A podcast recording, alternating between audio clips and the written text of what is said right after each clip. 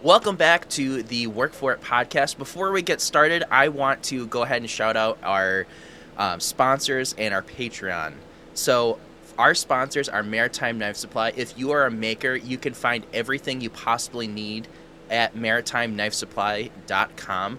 Go check it out. They have great prices, they ship quick, and they're just. Lawrence Lake is a great guy. You can also check out Baker Forge and Tool if you need some crazy Damascus. They've got some really cool stuff, and um, they're always coming out with really cool new patterns over at Baker Forge and Tool. And also, they've got Gator Piss over there, which is the best etching solution out there.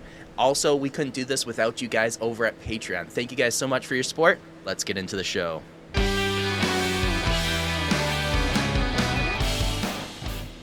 Ryan Coakley Doakley, how the hell are you, man? Great, man. How's it going? Dude, I'm doing great. Um, how's that hustle and grind show going? I was literally just listening to it before we sat down. Um, you you did some really cool interviews over there, and man, I couldn't be more excited to interview you now. It's it's going great. It's uh, uh the growth has been very humbling.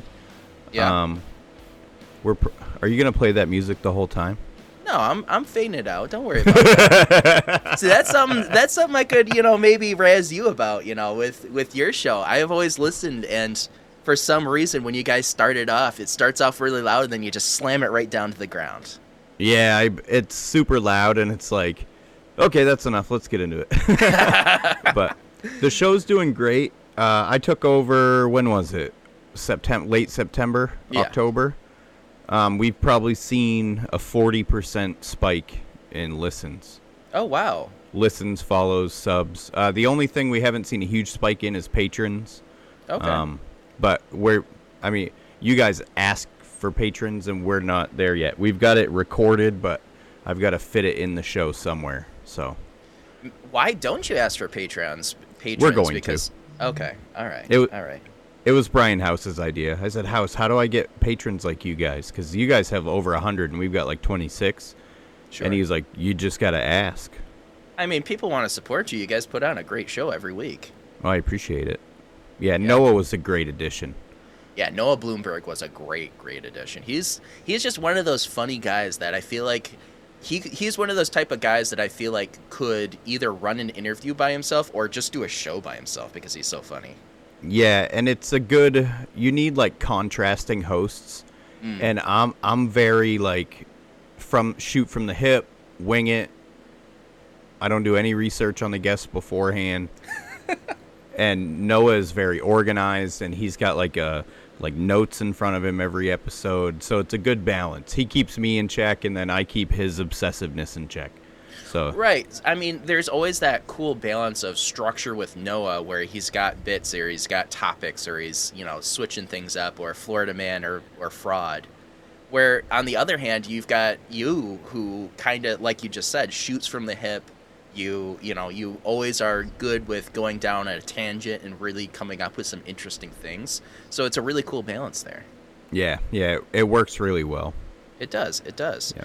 So, Ryan, I want to ask, you know, before we get into the show, what's going on in your shop this week? Um, I am etching stencils today, and then on on a batch of fifty little cleavers, Right. and then I've got to after the stencils are done, I gotta take them inside and wash them, and then I gotta etch them all black and sharpen them and mail them out. So you're coming up to the end of another batch of 50. Is that like the second or third of them? That's the second batch. The second batch of 50. That's wild. Yeah. How does it feel to like man, it, it seems like now that you've done two, does it feel like, you know, it's going to be a regular thing? I I hope so. It, it's Right. very it's very good for um, my sanity when it comes to like keeping caught up on bills. Mm. But it also spikes some of my bills. My power bill, I got the bill yesterday. It was six hundred and seventy dollars. Oh my god. Yeah, Eesh. elec- electricity here in Maine super high. Now, Yeah. with that being said, it's middle of winter here, so we've got like, I've got a one of them electric infrared fireplaces in my living room that runs all the time, and so there's other things draining on it in the winter. But it's it's definitely uh, it's it's interesting too because to do a big batch, it changes your process. Right. Li- Like we do the same process every time, but now you're doing it 50 times in a row on each step. Right. Right. So it's kind of it's It- interesting. I imagine it gets a little bit monotonous. Some of the steps, absolutely. Uh, gluing up all the handles. Oh my god.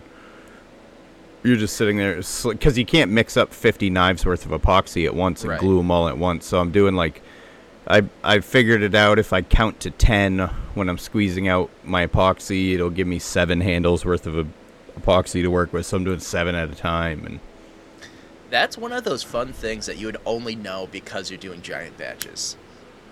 Mm-hmm. It's kind of like those um, those barkeeps that are like those crazy mixologists where they they flip up the bottle and they count to however and that's however many shots. Like Yeah. you do that with epoxy now. yeah, I guess. So when are you gonna start like flipping those bottles around and doing all those bar barkeep tricks? You know, have you ever seen those? yeah, yeah. That'd be a fun little reel. I guess it would Somebody be. They're, better do that. they're small bottles, but Yeah, you know, Yeah. that's what it is. So now that you have this, you know, recurring 50 cleaver batch, so how long do, does it take you the whole month, or do you do you have time to do other things outside of that 50 a month? The first batch took me three weeks, and that was no going to my day job, no anything else, just working in the shop all day for Right. three week for three weeks straight. Um, this batch, I ordered all my materials in bulk, so they took a little longer. Um, so I kind of had to really crunch down, and the deadline. So they give me a four to six week deadline. The four week deadline is today. Wow. So, so they'll be in the mail tomorrow, so they're fine. Um, But I started them probably two and a half weeks ago. So you're getting a little bit better. A Um, little faster. how I guess do they require that everything's cut out by like angle grinder or could you I mean, I guess that's that's the question, you know, because it's a big high production type of a thing. Do you see yourself going to like a water jet type situation? Probably eventually. Um, Yeah. I've got a I've got enough material on hand to make another hundred. So after that hundred, I'll probably start looking into having them cut out. I mean, and the cutting out and profiling and drilling the holes, that's only one day. Right. it it's a whole day, but it's only one day. The thing that really I hate about it is I do it with an angle grinder and it smells so bad. Right. The angle grinder stink is just it sticks to your clothes. It's all over you. Like after I cut these ones out, I had to go in and shower cuz I was black. Like my arms were black, my face were like inside my respirator, everything was black. Right. But you have to think, you know, there's if it's a day a month that you're getting back, I mean that's that's 2 weeks in a year or oh, damn near 2 weeks in a year that Yeah. you'd be clawing back just by ordering them instead of cutting them out yourself and then also all of that stink in your shop. Right. And it, it's also like I could spend that day working on custom orders because I'm still taking custom orders too. So Right, with right, with that batch of 50, I've got one, two, I got seven other customs. Some some aren't some aren't promised till next month, but then uh, two of them are promised by Valentine's Day. So I gotta have. So while everything's etching today, I'll be gluing up handles on a chef knife and an EDC and like, you know, Promise by Valentine's Day somebody's got one hell of a spouse. I guess, yeah. Oh my gosh, a Valentine's Day knife? Yeah, a, a, um, did you see that reel I posted with the big old chef knife with the fuller in it? I have seen your your diamond grinds. Is that what you're talking about? Uh, it's kind of a variation of the diamond grind. Instead of leaving the wide fuller in the back, I flat grind over it, and it Oh. create it creates like a fuller because I don't have a fullering attachment. Gotcha. So I, f- I kind of figured out on accident a way to do fullers without an attachment. Um, Well, tell us about it. Well, basically, I just I start like I'm doing a diamond grind, and with a diamond grind, um, your flat bevels towards the edge, you stop them at the edge of the diamond, at the edge of mm-hmm. the hollow, and on these, I flat grind over the hollow, so then it Oh. it just leaves like a shallow fuller in the center, or it's like three quarters of the way up. Interesting. Interesting. Yeah. So, with that being so high up on the on the knife itself, I know I know I've heard you talk about how it you know helps with food release and whatnot. I just assumed that everything that would help with food release would be a lot closer to the edge. Yes, those are more aesthetic. Okay. It, those are basically just for looks, or it gives you a nice spot to pinch grip. If you pinch grip, you can pinch grip right into the fuller. Ooh. Now I'm starting to think about how that would work. You know, oh my gosh, that would be comfortable because you've got those grooves to put your fingers in. Yeah, but as far as like food release goes, it doesn't really help. If I wanted food, if I wanted them for food release, I'd have to move them way up towards the edge, mm, Gotcha, or gotcha. or use a huge wheel. Like I use a four inch wheel to make these. A lot of guys use a fourteen. Okay. All right. Interesting. Wow. Okay. Well, cool. So let's go ahead and jump on over to, you know, what tell me about what your plans are with the Hustle and Grind podcast because it seems like right now you're interviewing you're bringing a lot of people onto the show and you know it every week you're you're having a conversation with some new people which you you guys have pulled some really big names out there which is awesome do you do you find yourself or do you think that it's going to be an interview show in per- perpetuity or do you think you're going to pull away from that I think so. I think it'll be an interview show for the foreseeable future. Um, my main goal right now is to grow the show.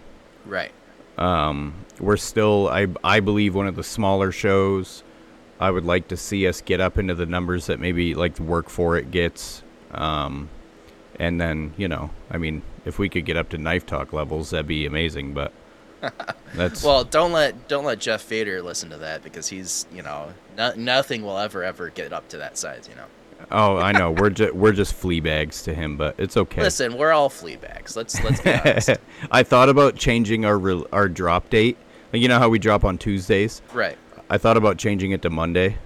oh Or Just because Jeff Fader says that all the Tuesday, Wednesday, Thursday shows are bridge shows. right right But yeah speaking of this show is also dropping on a tuesday Mm hmm Man, we're like doubling up. When you're done listening to this, you should jump over to the, you know, hustle and grind or vice versa, I guess. absolutely. Um, also, I really enjoy having guests on because it gives me and Noah the opportunity to meet these people. Right. You know, like we've got Jason Knight coming on again. Uh, Oh my Andrea gosh. A- Andrea De Leon's coming on again. Um, there's UFC fighters that I made knives for that have agreed to come on, but I almost feel like I should save them for the Bro Down Showdown, my other show.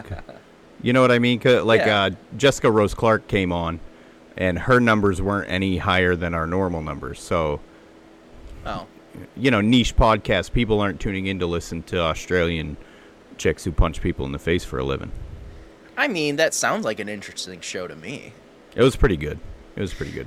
Now, your Jason Knight interview, that I think was the first time that I heard him like go into the ex- conspiracy theory stuff. And I love that you got that out of him. Yeah, uh, the next show is going to be all aliens and stuff. I know you teased that before, and I'm so excited to listen to it. Like, Okay. so Neil Warren and I have kind of talked about this type of stuff before, and I, I genuinely like, I generally don't listen or consume conspiracy theory type stuff or any of that. Like, I, I just haven't. That it's never been something that I've looked into, but I. After listening to that, like it's almost made me want to go on face or on um, YouTube rabbit holes. YouTube rabbit holes are a scary place. Yeah, I'm sure. I'm sure. uh, I find it. I don't believe most of it. I just find it interesting. I've always thought of it as like just scary stories that adults tell each other. You know? Yeah, but these people nowadays with the internet and like the unlimited access to other people's ideas and stuff like that, it's gotten so much worse. It's like and like I'll go down these rabbit holes just cuz I think it's funny like the hollow earth theory Right. where pe- people believe that the earth is hollow and like uh shape-shifting reptilians live in the core of the earth and they actually rule the world and it's like holy shit. And some people think space is fake. Right. Yeah, So- it's like It's all started off like the first one that I heard was the flat earth theory. And Mm-hmm. I remember it being like it used to be um, flat earth came from or the flat earth theory came from these debate like groups that would get together and they would come they would have like okay well you have to convincingly debate a topic that is just so outlandish that nobody would ever believe. And like the the one that everyone or all of these groups would start with was like this flat earth earth theory. And then those debates like turned into like these cons- like it just kind of got out of control. And like i'm not i'm not shitting on anybody who believes in any sort of anything. Like believe what you want to believe. It's it's a free you know country or whatever but i just i've always thought of it as uh you know conspiracy theories are just something that got out of control and Yeah, flat Earth is an interesting one because it it the origin the basis of it is based in religion. oh i didn't know so that yeah, uh, um, oh shit now now here i am t- shit talking a religious thing well, it. it's like back in the day before we had telescopes and science. Um, fundamentalist Christians believed that God made the Earth the center of the universe and everything Right. revolves around us. Um, and somehow that turned into the flat Earth theory in modern times. I feel like there's a couple steps between those two, but you know, this isn't a history podcast. Right, right. that's that's the short and skinny of it. That Um, is like the extra short and skinny of it. yeah. So what is I mean, let let's go down this. Like what's I I am a noob with all of these conspiracy theory stuff. What is the most like crazy thing you've ever heard? For conspiracy theories, Sure, why not? Or we could we could drop it and go on to something else. Jeez, I don't even know, man. Some of them are pretty crazy. Well, hit me with something. Um, does flat Earth, hollow Earth, space is fake is a good one. Okay. So convince me that space is fake from what you remember. Oh, there's no convincing. That's a fucking total jumble of craziness. That's just Oh, whack jobs out there on the internet. Um, All right, I'm you gonna know, they- cross this bit off of my list real quick. they've got. I thought I had something here. they've got like uh, obviously the fake moon landing one. Uh, Sure. 9 9/11 was an inside job one. JFK, I remember. J- JFK, and now that the JFK files have been released, it's gotten like extra crazy. oh yeah. Yeah. now I've heard I've heard that the JFK files have been released. Obviously, I haven't looked into any of this type of stuff, and I've also heard about like the government talking about aliens, and it's just like I don't know. Like obviously, I don't have time to like sit down and slog through these million page article or you know document dumps. But it's just like you know, I feel like if they were they were real and the government is releasing that they're real, it'd be like frontline news. Well, the the big conspiracy theory surrounding that is that you know you've heard of the New World Order and all of the Illuminati and all of that. I've heard I've heard of I don't understand like I I have such a crust level non depth knowledge of any of this type of stuff because again I I don't consume any of this type of stuff and I don't know a damn thing about it. Basically, the premise around it is that the world's elites, all the most wealthiest people, most powerful people in the world, not the elected officials, uh, the people who tell them what to do. Um, they they want a one world government, Okay. eh, and they want us all to be more easily controlled. Okay. because because with higher levels of control on us means their power increases is is Sure. is the basis behind it and then the conspiracy theory is that they're going to fake an alien attack to unite the world under a one world government so that's that's Oh. I could see like in a dystopian novel, I could see how that could work. yeah i mean, mean- he, here probably not going to work so much because you know in america we've we're all so american that we'd be like let them come you know Right. right. They had to tell people not to shoot at that Chinese spy balloon. Oh, people still did, I'm sure. Oh, I'm sure. right and that's just kind of funny like you know th- and there's i i know again don't look into this type of stuff. I i i'm keep saying this it almost sounds like you know i don't know. But um you know with that spy balloon it's it's kind of such a weird situation because you know how oft how often do you think stuff like that actually happens and no one ever realizes? I think it happens all the time, and the government knows that they're there. I mean, they knew they were there, right. But as far as us as regular people, I mean, those things fly so high. It's like you probably wouldn't even see it from the ground with the naked eye. You know. but the videos that those have come out like you can clearly see that in the sky like it's so obvious Yeah.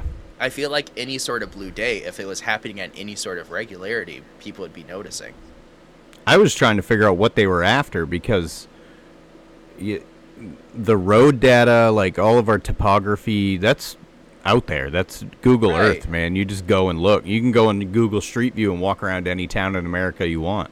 Right, and like, uh, what are so? I did see that it it stopped or it went right over some silos, like the nuclear silos.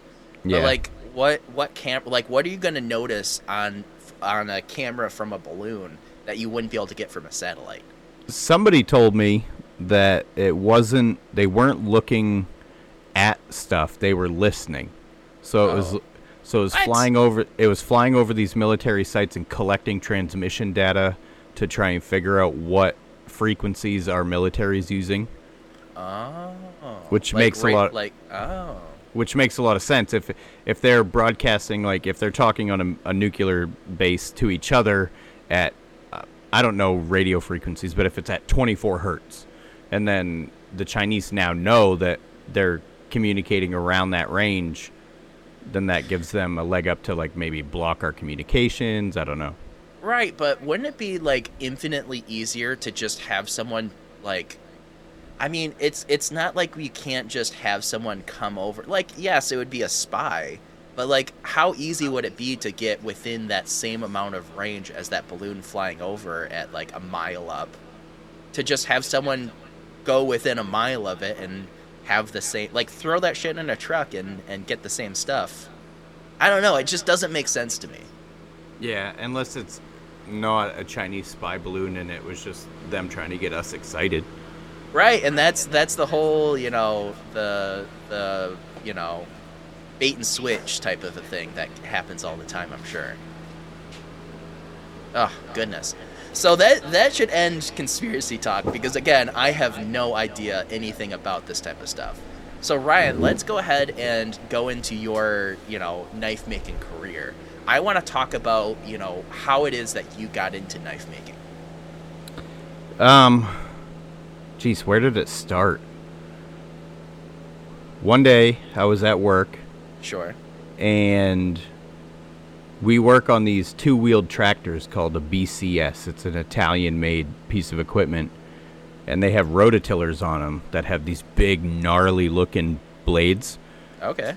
And so one day I was like, oh, I'm, that would be a cool knife. I'm going to grind that into a knife. Oh. So I, okay. so I, I put it in a vise and I grabbed the angle grinder that we used to sharpen blades with and I put an edge on it. I feel like we have to stop for a second because some people may not know that you were a small engine repair, you know, personnel or worker. I, I'm a master certified small engine um, technician. See, that sounds a lot better than what I said. I'm master certified in Husqvarna, Echo, Briggs and Stratton, Kohler, Kawasaki, Skag, and Toro. Nice. So with that, like, how many, like, what was the average thing that you would do to fix type those type of things, and what were you working on?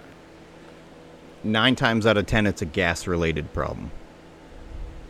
Okay. Uh, so I'm working on. I specialize in two strokes, which is anything that runs off mixed gas. Um, handheld stuff like chainsaws, chainsaws especially. Uh, Right. That's how I. That's how I got started, oh, and they're uh, just so finicky, man. it's really hard, and nobody wants to work on them because Right. e- every symptom sounds the same. So, yeah, I started with chainsaws, trimmers, stuff like that, and then um, I actually got my job on accident. I was doing like What? Hold on. You got your job on accident. yeah, I was doing property maintenance for my pops, who's he's not my dad. He's he's but he's the closest thing I've ever had. Um, Interesting. and he he's a cool guy, and they own a bunch of rent- rentals, and I was working for him doing property maintenance, and I needed a chainsaw file, so I just I went into Bradstreet Lawn and Garden, and I said, you know, I need to buy a file, blah blah blah. And at that point, I was rebuilding junk chainsaws at home and selling them for extra money. And so I said, What do you guys do with all your junk chainsaws? And he said, Why? I said, Because I rebuild them at home for extra money. And he goes, Do you want a job? And I was like, Yeah. Yeah. He said, Come in Monday. Okay. Nice. so, and you never know what type of a job that you'll get just by poking around like, "Oh, hey, can I uh, grab a whatever?" yeah. It's it's And- crazy how many times I've heard from people like, "Oh, I got my job at this place because I was asking about about one thing and they saw potential in me." Yeah. So like that first day was like a trial day and he had he had all my projects lined up for me. He gave me a couple easy ones to start and then he had me rebuild the saw on like my first or second day. Nice. And it, it was successful and it I fit right in. I mean, they're great people to work for. I've had issues with them in the past that looking back on it retrospectively was just me being burnt out Sure. and but other than that i mean you couldn't ask for a better boss we have tons of freedom like when i have these 50 knife orders i'm like mike i i have a deadline i gotta hit and he's like okay take next week off i'm like okay Wow. yeah he don't I mean care that that's one hell of a job situation. How many jobs in this world can you just be like, "Hey, boss, uh, you know, I I have my own small business and I need to uh, fuck off for a little while." every one of the people that work there have their own business on the side That's awesome. That sounds like a great place to work. yeah Wow. So, anyways, going back to, you know, your first knife, you you had a. Let, let's just start that whole thing over. Let you know what was your first knife experience. so it was that uh, tiller tine blade that i made and i've still got it somewhere it's in a junk drawer somewhere Nice. Um, and then, you know, like everybody, I started looking into like what steel can I use that's around to make a decent knife, and I found out that uh, wheel horse lawnmower blades from the 80s and 90s were made out of 1080. oh, nice. Yeah. Um, and so I got some. I still have a couple of them actually, and uh, I made my first knife out of a lawnmower blade. And I was like, "Oh, this is cool. It looks like shit. I've still got it sitting right behind me on my bench."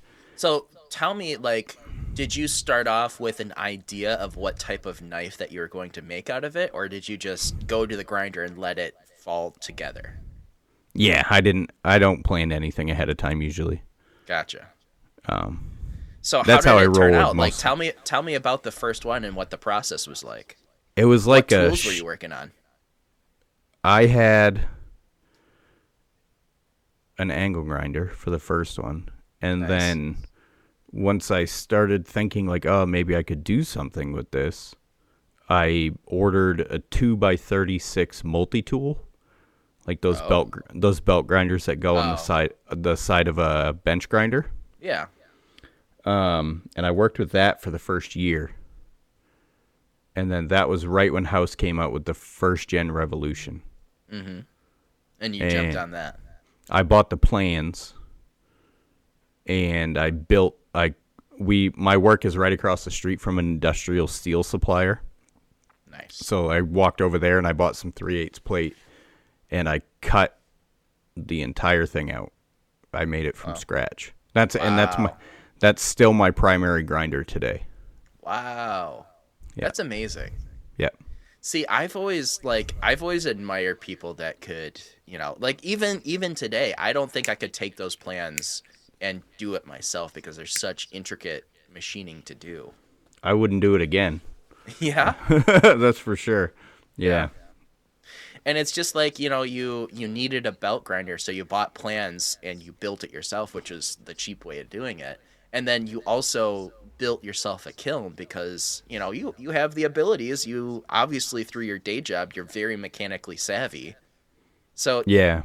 I mean, I get- it's go ahead. I get obsessed. I get obsessed with stuff. And um uh something left over from like my childhood like I uh I have this need to learn new things and like learn. I need to be self sufficient. That's like my wh- my whole thing. I have to be self sufficient. I'm so bad about asking for help or like like lifting heavy things and asking for help. I'll figure out a way to do it without asking for help. Um, and building my own tools kind of came along with that. I'm at the point now where I don't have time. I will be building another kiln here shortly. I've already ordered the bricks. Um, I want to build a long one, like four feet deep. Whoa. Doing Yeah. swords? Yes. Holy I want. shit. Like four feet, you're doing like claymores and shit. Yeah. Do you have So- do you have a sword in mind already for it? Nope.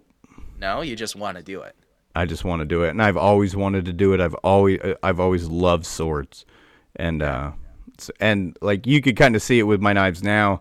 I take a lot more time and care in the longer blades. I I love grinding longer and longer and longer blades. So I think swords are a natural progression. Whether or not they're marketable or feasible to sell, That's knows? the thing. That's a well.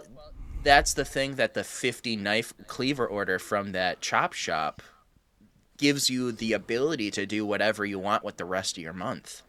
Yeah, that's true. That's that's got to be like a level of freedom that most people, you know, crave. That's something that I would love.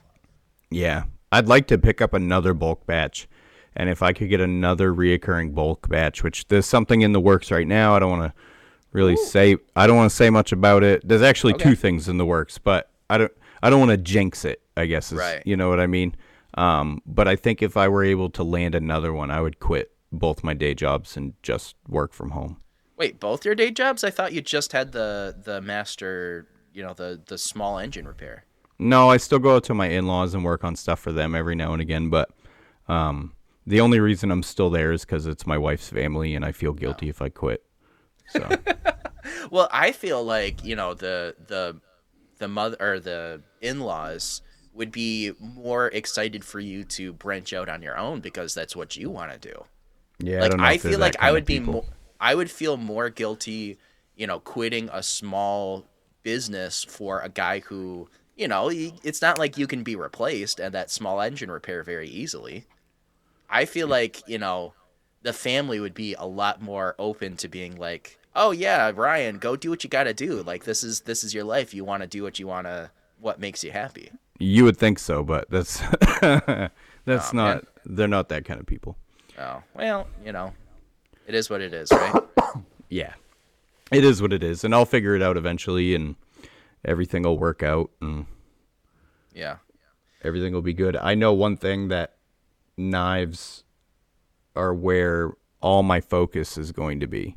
Yeah. um, like I, I basically, I don't want to turn wrenches anymore. Like I'm one of them. I, it's weird. I, I, I learn something until I feel like I've mastered it. And with small engines, I definitely have. I mean, I got the pieces of paper with my name on it to prove it. Sure. And then I get bored with it. You know what I mean? Like now at work, I pretty much uh, replace the boss when he's not there and I very rarely fix anything. And because I had left for a little while, and then when I came back, they had already hired a second mechanic, but he's young, so now I I pretty much like he goes Ryan, what's wrong with this, and I go fix that, and then you know, it's like that story that gets told. I think I've heard it on the work for it twice now about the the guy who had the broken uh, Ben Butler told it. The guy who had the broken boat and he walked around and listened and tested and then grabbed a hammer and tapped one spot and then sent him a $10,000 bill. And they needed the itemized list. Yeah. Yeah, and it was like uh 999,000 or $9,999 for knowing where to tap. One dollar to tap it. Mm-hmm. Yeah. Yeah, and that's that's kind of the thing, and and so it sounds like you are you know teaching this up and comer to basically be you someday. kind of, yeah. We're different. We have different upbringings, different mentalities. He's a Well, good kid. Of course. He's a he's a great kid. He's just he's very sheltered. Do you get a level of enjoyment because at the end of the day you're helping somebody come up? Yeah, I like teaching people stuff. Okay. I'm not the best. I'm not the best teacher because I'm, I, I'm what's referred to as an autodidact, which is somebody who is only capable of being self-taught. So, I can watch somebody do something on a YouTube video, but I don't retain it until I do it myself.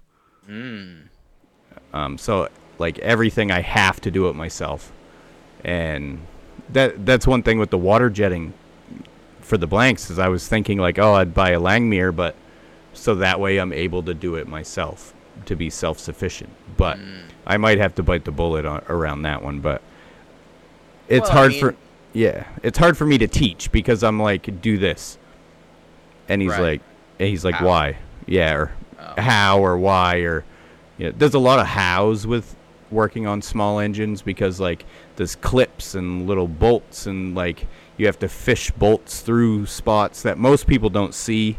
But if you're a mechanic, you get used to seeing thing how things come together and how they work. See, that's that's something that I have never like. For instance, uh, a couple months ago, I had the serpentine belt go out on my van, and I had I had changed out the serpentine belt on my you know Chevy S10, but you know with the S10, I mean you don't have to practically take anything off to you know get the serpentine belt back to where it needs to go. Yeah. To put on a new one. Where with the Chevy Astro van, I had to take off a shit ton of stuff to get down to where I needed to get. yeah. That is some- just it's something that I enjoyed while I was doing it, but I was so intimidated to approach it. Yeah, and some people just don't have the mechanical sight, um, and it's like, not saying you don't. I'm just saying like some like my wife, for instance, if she opens the hood of her car, it's just a bunch of hoses and plastic, and she has no idea what she's looking at.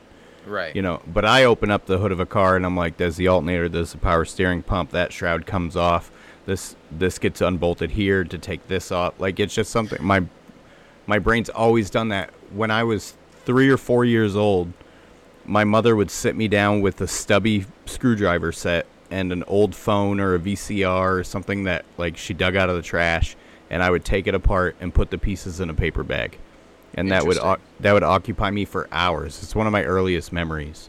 It's just always something I've been able to do. That is so interesting. Um, would you then, you know, graduate to the point where you take something apart and then put it back together? Yeah, yeah, that's I a can see progression. that in you. that's the hard part. Eh, Like taking stuff apart without breaking it more and then putting it back together because in the mechanic world, especially small engines, so you diagnose something, you take it apart and then you order the parts and you have to wait for the parts. So sometimes it's 2-3 months before you put it back together.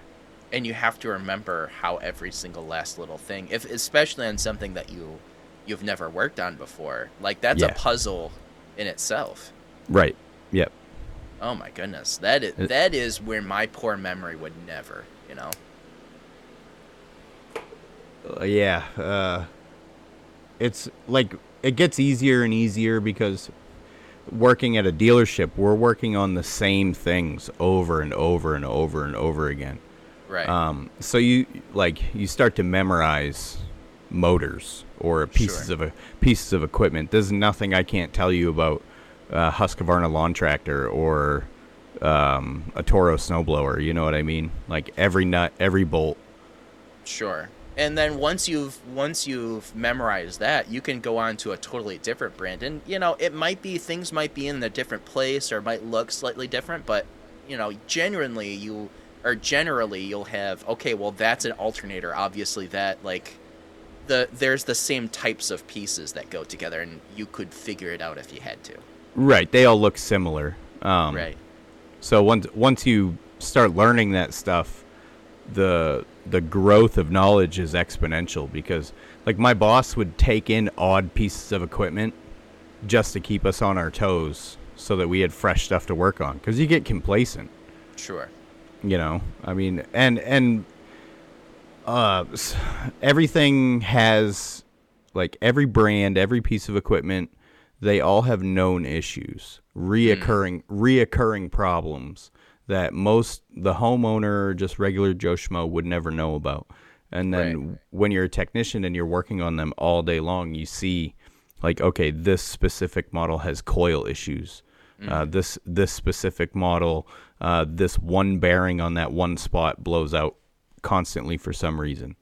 Um, Now, back into conspiracy theory talk. Do you think that that is do you think it's something that is engineered so that mo because I imagine if something goes wrong for let's say 20% of the people when something goes wrong, they'll just say screw it, I'll get another one because you know, it's it's cheaper or easier for them or you know, price isn't an object for them.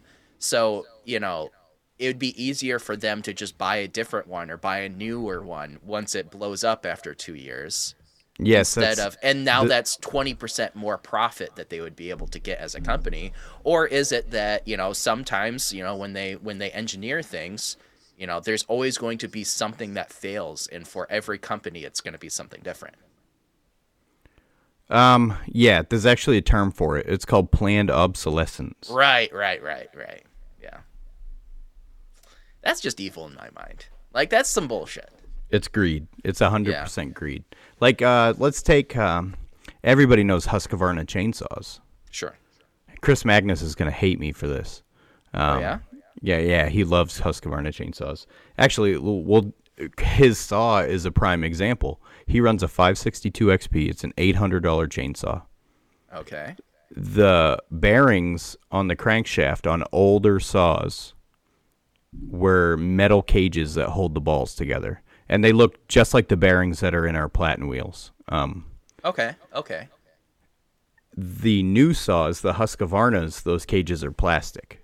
ooh so they Yeah. get they get hot they the cages break down warp and then they shatter and the motor eats them and you either have to replace the bearings which we usually don't do because of planned obsolescence the crankshafts are cheaper so it actually takes some material off the crank when the bearings go mm-hmm. and they'll suck air in between the bearing and the and the crank which is bad. So I feel like somebody could set up a whole side business of, okay, so you know, let's say with that specific thing, you know that that plastic piece is the bullshit piece that they've made, so that you then after X amount of years, a certain amount of population instead of having it fixed will just buy new. I feel like someone could set up a whole business that when whenever a new saw comes out or whatever, you take it apart, you figure out what the planned obsolescent piece is, and then you manufacture a piece that's going to last a hundred years to replace it, so that now you have a saw that's going to last a hell of a lot longer. see the kicker is they thought of that so No the- shit. I'm of course nothing in this world is an original thought.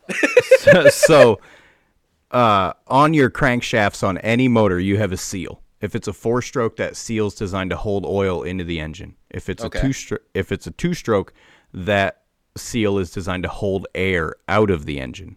okay. Uh, air burns hotter than gas. If you have too much air in your fuel in a two stroke because it's cooled by mixing oil with the gas, it'll blow up.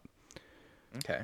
So on those saws with the plastic bearings, they put the seals in the bearings.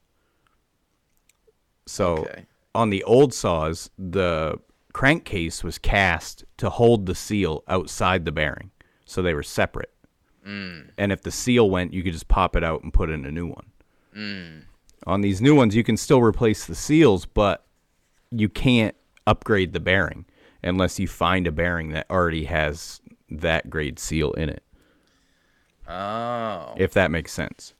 I mean, you kind of lost me there in the middle, but I, I can kind of understand that not only have they planned, do they have planned obsolescence, but they've made it so that you couldn't upgrade it. Yeah. Uh, like it. uh, your normal lawn tractor, like any lawnmower that you're riding on and mowing lawns with, the frame weighs about 20 pounds. It's it's we say they're made out of old cat food cans. Because it, literally, it's like a stamped piece of metal. So here, where it snows, we put Burco snow blowers on them. That uh, the lift for the snowblower is a winch, and then people will go and they'll bypass the limit switch on the winch because the switches fail, so they just bypass them, and then they pick it up and they don't let off the switch, and it crumples the tractor, Oh, jeez. squishes it. We've had ones come in that the rear wheels wouldn't touch the ground.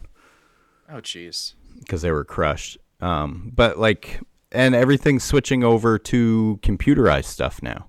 Like those chainsaws, for instance, um, they're what's called auto tune, which means you can't adjust them yourself. They're computerized. You have to plug them in. and they them sing in. like Jason Derulo. no, no, that's the cars, the new Oh, hybrid, sorry, sorry. the the hybrids. the first time I heard that, I was like, "What the fuck? Is there a choir going on around here?" And the, it was a it was the hybrid because they like ah. But uh, yeah, so the carburetors are computerized, which most people nowadays would be like, "Oh, that's a great thing." Well, it's not because if you have an issue on a a traditional two stroke that you can adjust manually, the saw will stop running it'll run like sh- it'll run like shit. These computerized ones will compensate for it to the point where you won't notice an issue until it's too late, Oh. and then Well- w- and then might as well just buy a new one. Eight hundred bucks. Here you go. Whoop. Man, I hate corporate greed. This is all Mm-hmm. bullshit. This is all bullshit. It just makes you want to start your own business and not do any of that stuff. Yeah. Um. Imagine what Noah sees. I'm working on like weed whackers and stuff. Noah's working on Chevy trucks. You know, oh imagine what imagine what he's seeing in the vehicle world. Eh, how in the world, like, especially with all these electric vehicles coming through, where there's, I mean, it's it's all gonna be computer chips and batteries. Like, what the Yeah. hell's Noah gonna do? He's gonna have to either adapt or move on. Oh man, that's maybe I should have him on the show to talk about that type of stuff. Noah would be a great guy to have on the show. Oh, I know he would be for sure. Oh man. So I guess we've we've kind of take taken this you know first knife into a whole different type of rabbit hole. But I'm let's, good for tangents, bro. I know, and that's that's what makes not only you a great guest, but your show a great show because you know these little these tangents that you just keep going are so entertaining. But Thanks, um, let's talk about you know, obviously, like you said, you know, back in the day, your mom would sit you down and give you a you know something to tear apart to occupy you. Was that your your genesis as a maker, or was there something? like you know i'm sure you've listened to my interviews before i always ask what was the first thing that you started off okay i want this and i made it myself Hmm. The first What- thing I ever remember making was a birdhouse in Boy Scouts. dude me too not in boy scouts not in boy scouts but in my grandpa's barn I uh birdhouses I was in Boy Scouts for one meeting oh yeah and, and then we moved, but in that one meeting uh we made a birdhouse. okay And and then I kind of forgot about making stuff, but it was it was a cool feeling, you know, especially when you're a little kid. I was like 6, 6 or 7. right I was like I was like, "Oh, I made this." I don't even know what ever happened to it. But uh when I got into high school, Brewer, Brewer Maine, the high school had a full-blown shop. So, we're talking a wood shop, metal shop, forging shop. whoa They had a coal forge in the back corner of the shop. They had Damn. brake brakes, every kind of welder you could imagine. Any piece of equipment you could imagine for a shop, Brewer High School had it right and I was very bad at school. I being how I learn the way I learn and how public schools are structured, it just it didn't fit with me. They couldn't keep me interested. sure I, f- I failed out of high school bad. Um, the only classes I actually got grades in was art and shop. okay So to keep me in school because they knew that I was going to drop out, um, they allowed me to take all those classes. interesting so I was taking one year, my sophomore year, I was taking three different art classes, a drafting class, and three different shop classes. So it was like regular shop, uh, shop two, which was like a little upgraded version of shop one, and early American wood and metal. wow And I still ended up, I still ended up flunking out and getting my GED, but sure school just uh like it just never worked for me because some people don't learn that way and it's Right. not that i'm i'm not intelligent it's that i have to be engaged and I took algebra 1 5 times mm.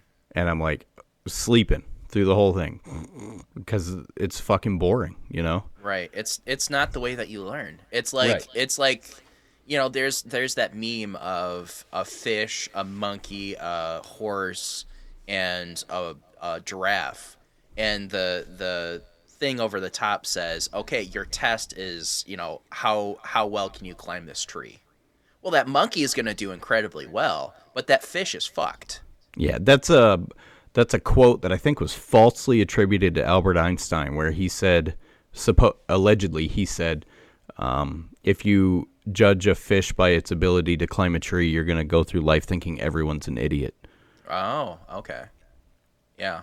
I I I saw it from a meme, of course. This is like the most millennial bullshit you've ever heard, but I Say- I learned a Albert Einstein quote through a fucking meme.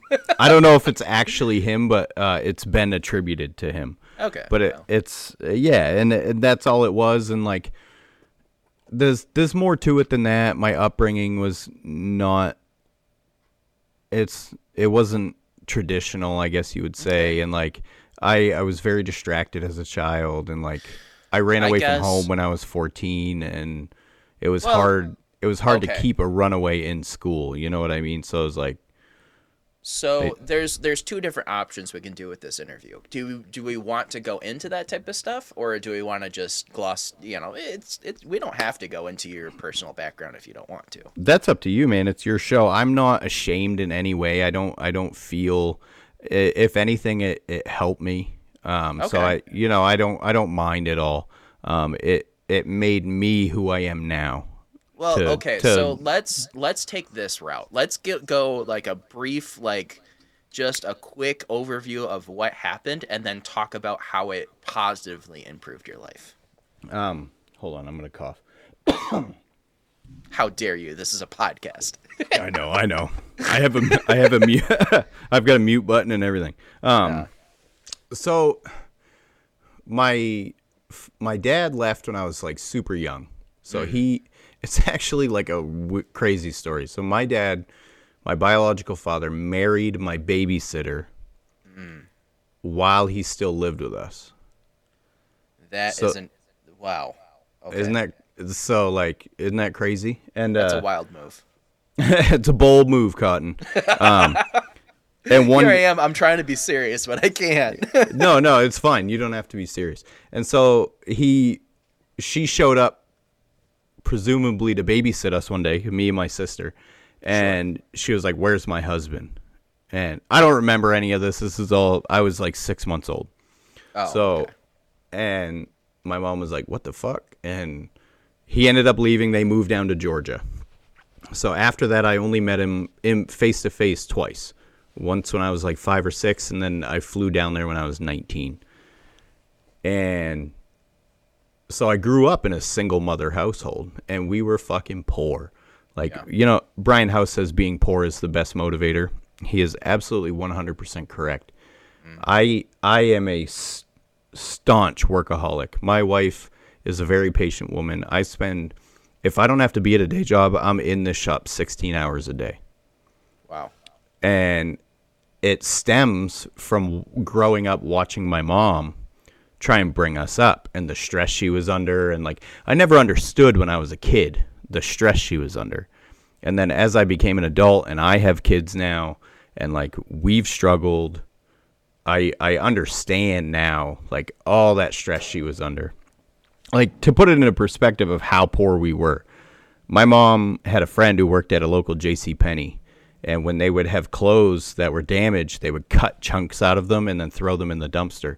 And her friend would save those clothes for her and we would like so if they had cut one sleeve off a hoodie and cut like the belly off a long sleeve shirt. We'd cut the other sleeve off the hoodie, and I'd wear the hoodie over the long sleeve shirt. Um, like stuff like that. Like we were like as poor as it gets, and as soon as I was like physically big enough to work, I started working. So my first job, I was like 12, and I was selling ice cream at fairs for her friend, and I did I did that, and like that was like we would travel around. So like we'd travel around the state of Maine, and I'd sleep in a tent behind his ice cream stand. I was like 12 or 13, Wow. And then as soon as I was legally able to work, I got my first job, KFC Taco Bell, represent. Nice. And then, um, yeah, and even when I was a runaway, I, I still maintained my job. I was like one of the only homeless kids that was working. Um, and I, the running away was, I was 14, and I think the hormones were just taking over, and I felt more of a burden on my mom than a help. Right. So so I left, which in retrospect crushed her, and I'm sure like was so fucking traumatizing. I feel so bad about it. But um, in the other hand, I saw what the real world is like. So like when you're out there at 14 homeless and you're hanging out with 30 other homeless kids, um, which is off on a tangent how I met my brothers. So my brothers that I talk about all the time, that's how we all met. We were all the same age roughly and we were all living on the streets and just So they're not your. They are your biological brothers, or they're not your brothers. they're not they're not but they might they might as well be. Might as well be. Right. They're the they're the family I've chosen. Gotcha. Um, and my my brother Jeff, shout out to Wicked Bear Creations.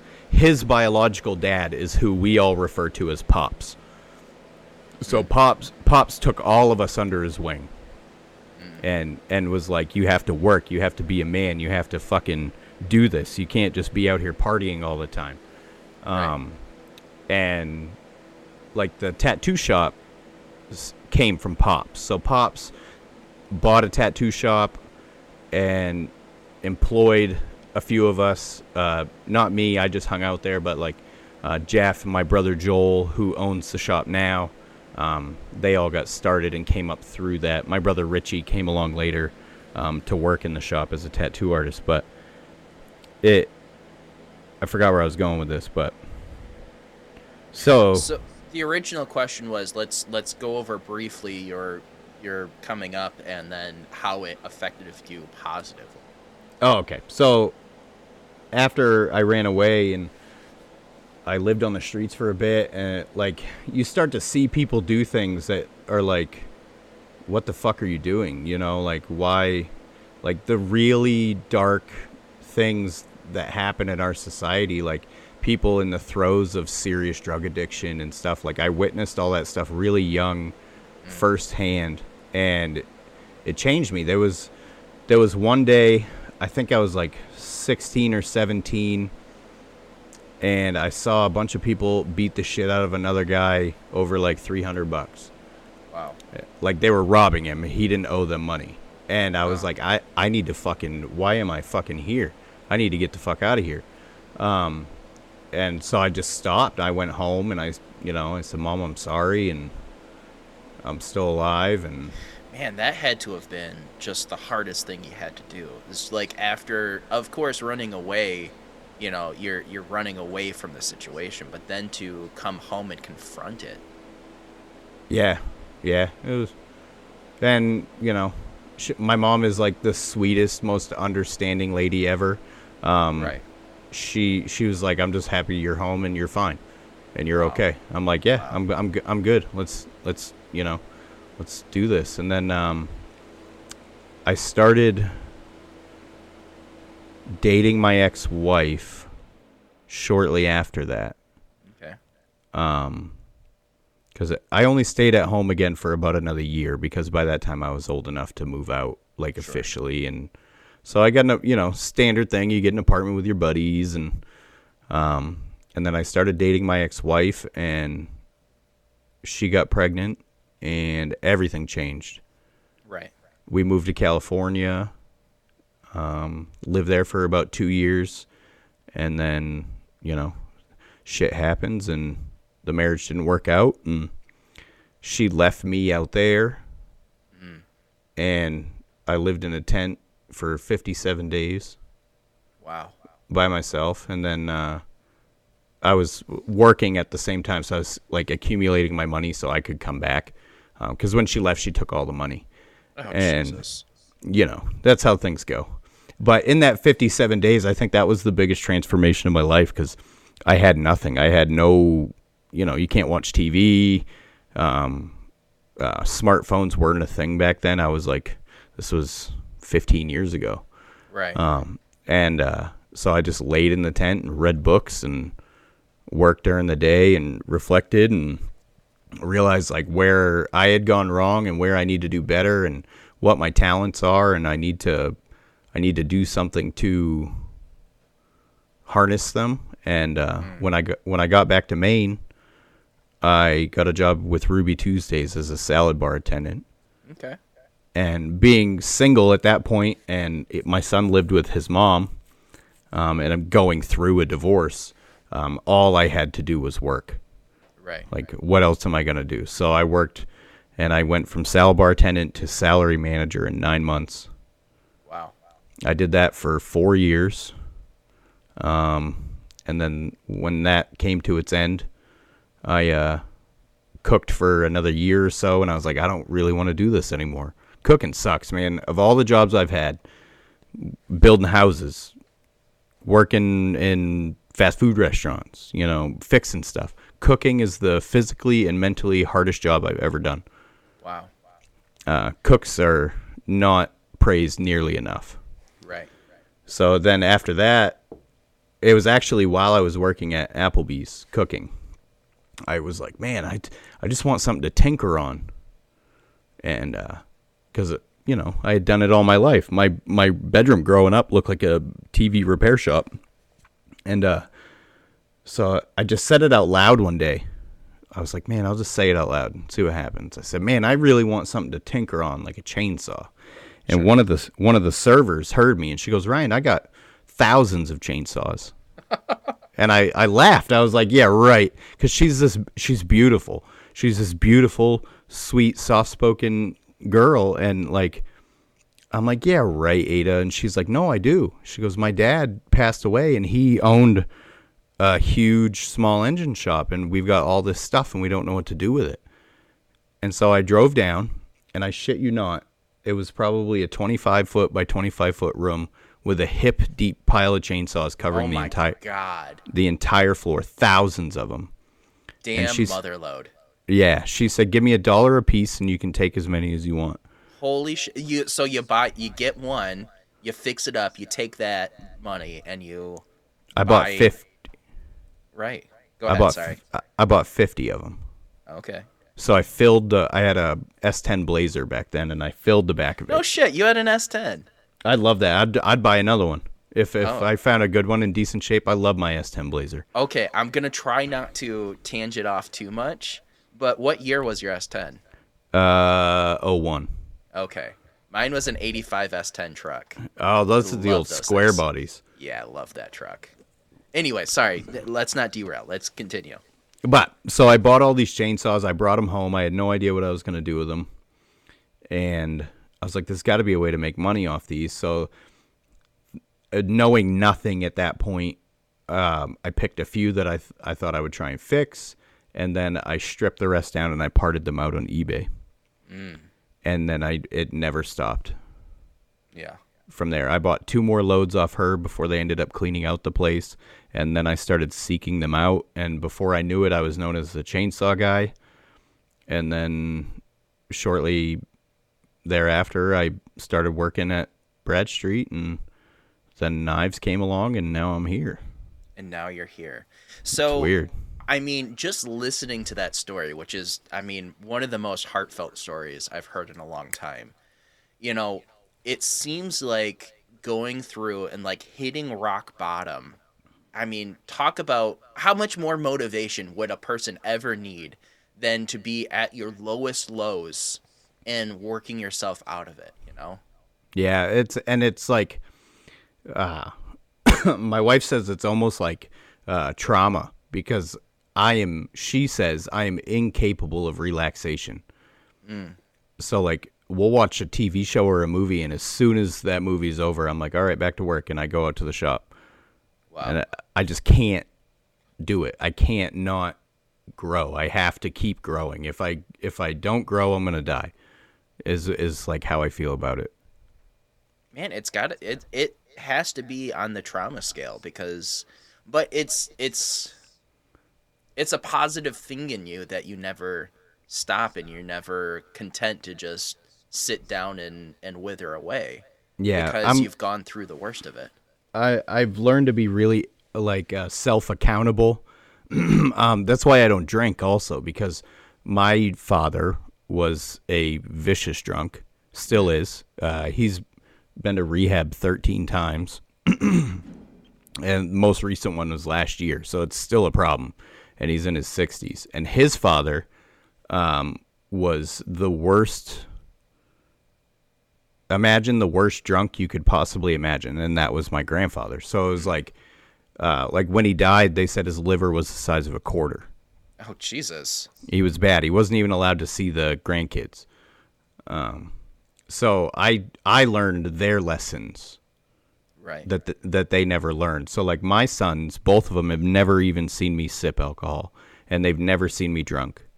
And like I smoke, obviously. I mean, I chain smoke on the podcast, but they've never seen me smoke. right. I don't smoke in front of my kids, and like I don't. Um, yeah, and so like I felt a personal duty to break that cycle. Right. Um, It's just it's part of my obsessions, I guess. Um, like I and like I don't have a bad relationship with my dad. I've got his phone number in my phone. I call him all the time. But it's more of it's more of like a like a buddy buddy relationship than a father son relationship. Right. I'm like, what are you doing, you drunk fuck? Like, what's up? Right. Right. You know, like I talk to his wife all the time. My mom still, it still like affects her. And I'm, like, if I even bring up my stepmom in front of her, she starts crying. I'm like, mom, it's been like 40 years. You got to stop. Right. But yeah, Wow. hol- holding grudges is bad for you. It is. It is. And you know, seeing that there was that was something that was negative, and you know, you're rising above. You're like you just said, you're breaking that cycle. That is something that the vast majority of people don't do. Yeah, That's awesome. Like I grew up with everybody in my family because they were all my mom's family, telling me what a piece of shit my dad was. Right. and then as a boy you're it's instilled in us that like we are our fathers so i was like i was like oh my god if my dad's a piece of shit that must mean i'm part piece of shit.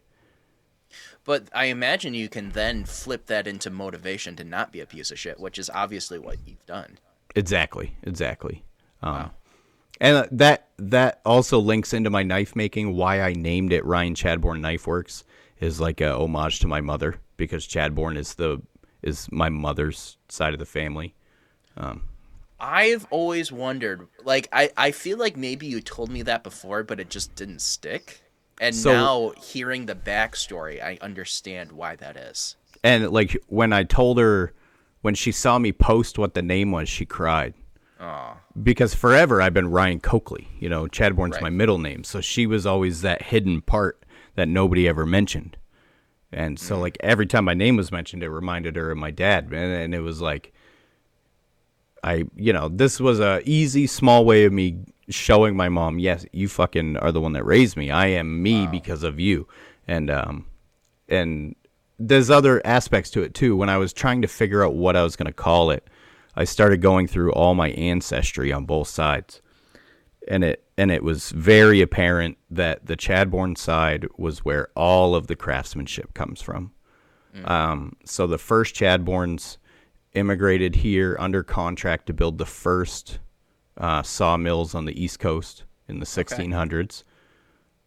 So they came here, they built the sawmills, and they quickly became one of the wealthiest families in the area. And they were master cra- carpenters, master blacksmiths for generations. Um, and one guy even made nylons, like my great great great uncle or something like that. Um, so it became very apparent to me that all the craftsmanship comes from the Chadbourne side. Um, Sure. So it was it was natural that it, and there's not any Chadbourne knife makers. So, There's a couple Coakleys. a lot of times, a lot of times we call you Ryan Chadbourne because it's Ryan Chadbourne Knife Works.